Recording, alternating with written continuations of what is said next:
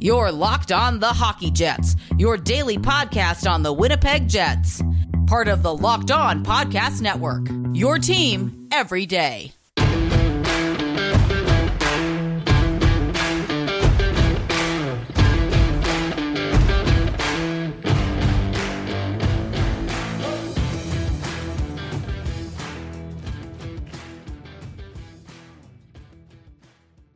Hello, friends, and welcome to this episode of the Locked On Winnipeg Jets podcast, part of the Locked On Podcast Network, your team every day. I'm your host, Harrison Lee, an avid Winnipeg Jets fan and an online blogger. You can follow me on Twitter at HLLivingLoco and at LO underscore Winnipeg Jets. Thanks for making Locked On Jets your first listen of the day every day. If you enjoy what you're hearing, be sure to like, follow, and subscribe on your favorite podcasting platform of choice, including Apple, Spotify, Google, Megaphone, and Audacy. Doing so is completely free of charge and ensures you never miss another episode. Most of all, we just love and appreciate your support, so thank you so much for listening.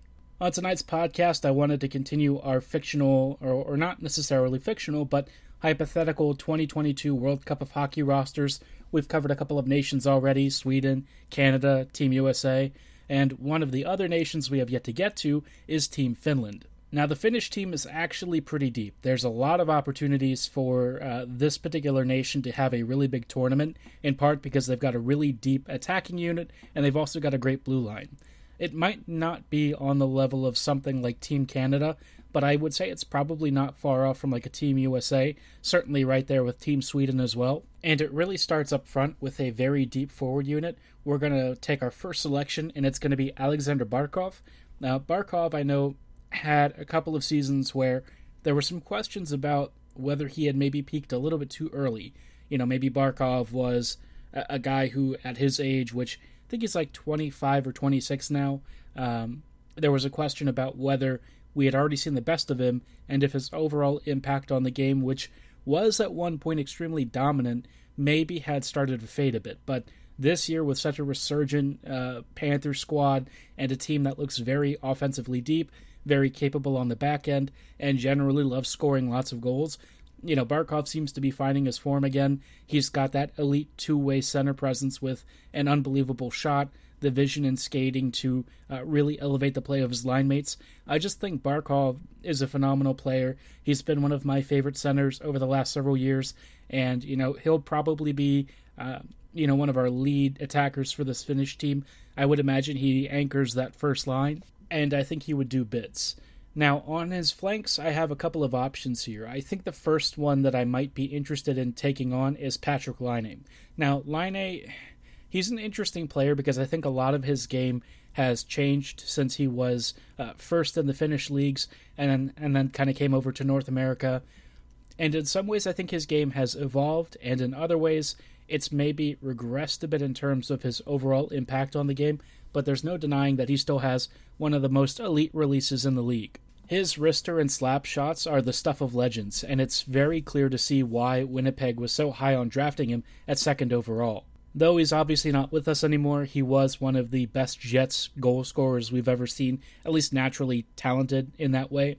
But, you know, one thing that did stand out in his time as a Jet is that he really needed somebody to do a lot of the heavy lifting at center for him, which I kind of feel like Barkov would be that guy if you can give Laine the right line mates to really shine, I think Patty will do bits. I think he'll do massive goal numbers. I think he actually has very underrated passing talent. So, in terms of his assist counts, I think you'll see him contribute there.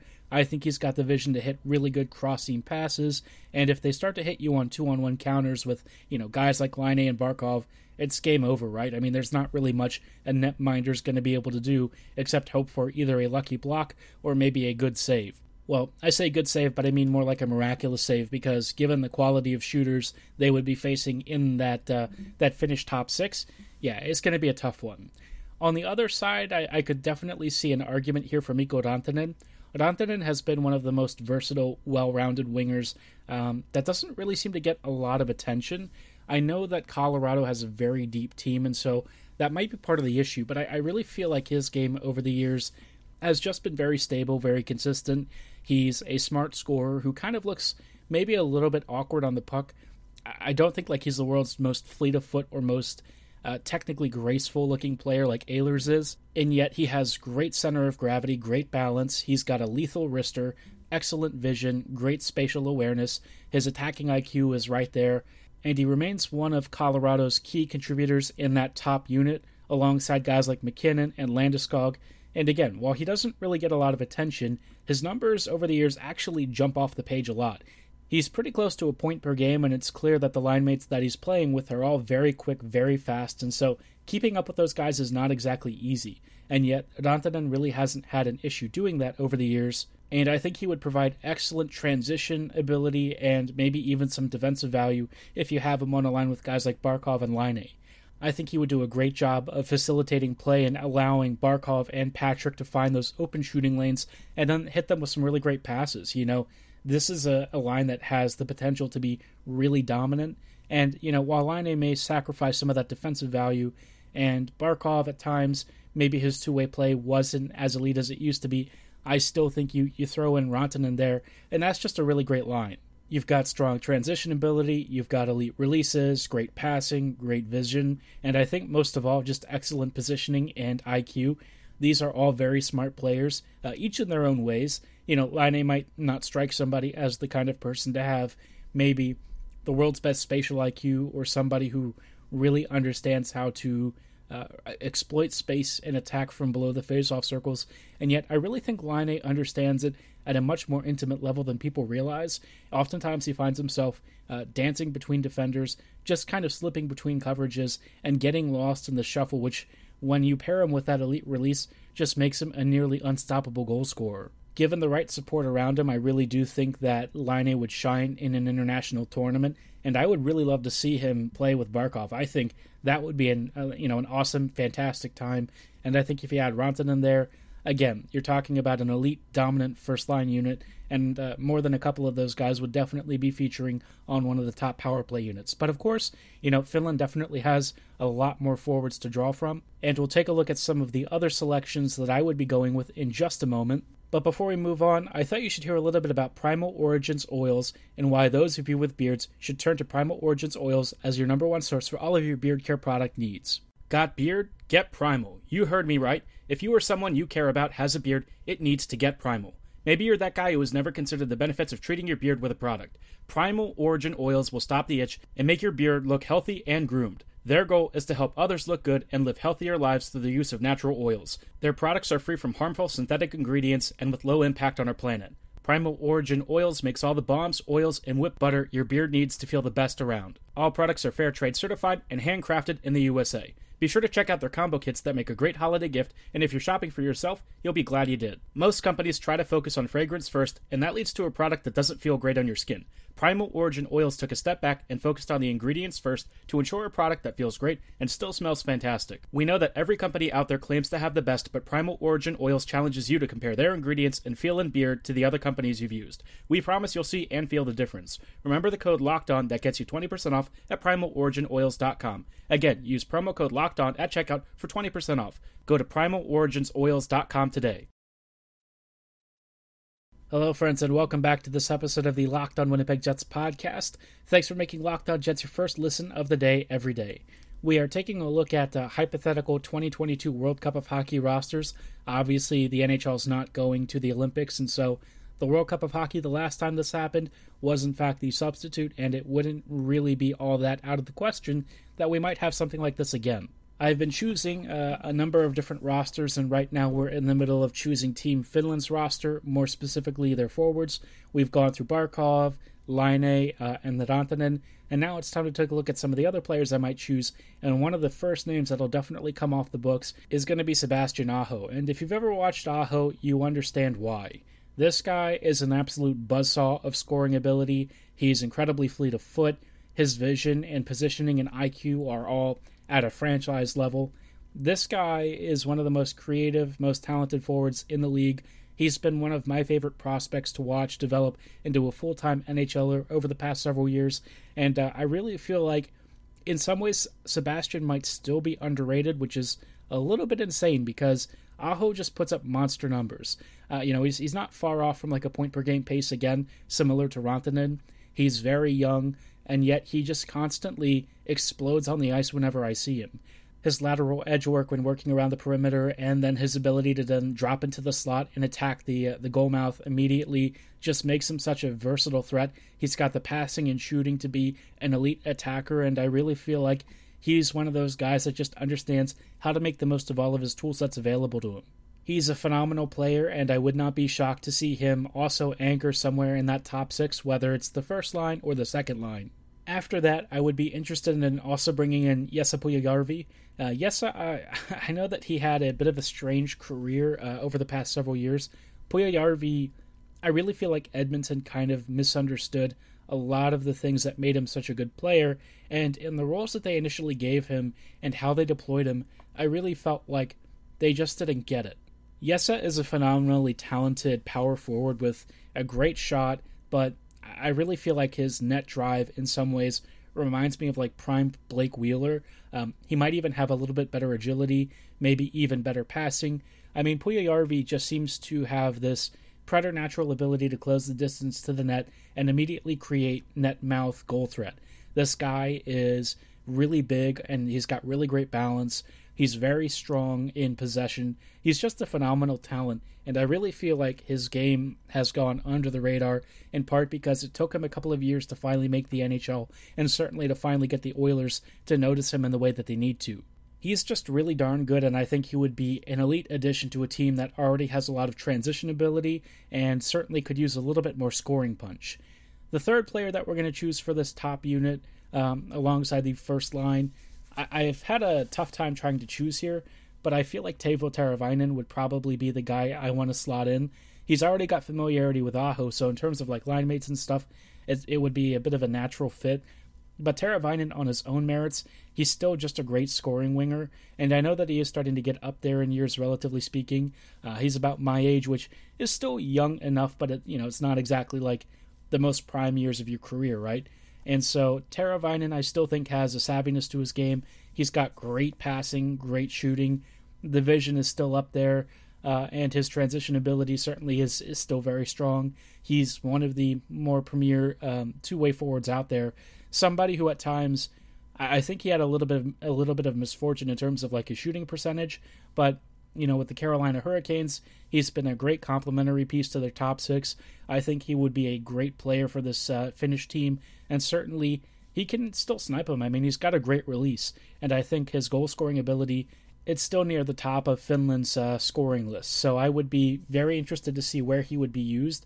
I still think top six would make a lot of sense, but maybe they try him on the third line or something. Try to roll three balanced, even lines you've definitely got some really good options, in part because you can also call on guys like Roope Hintz, Artturi Lehkonen, and Kasperi Kapanen. Now, all three players have differing styles. I think Roope Hintz might be the most uh, offensively gifted of the three of them. Hintz just seems to be a constant points creator and goal scorer no matter what situation you put him with.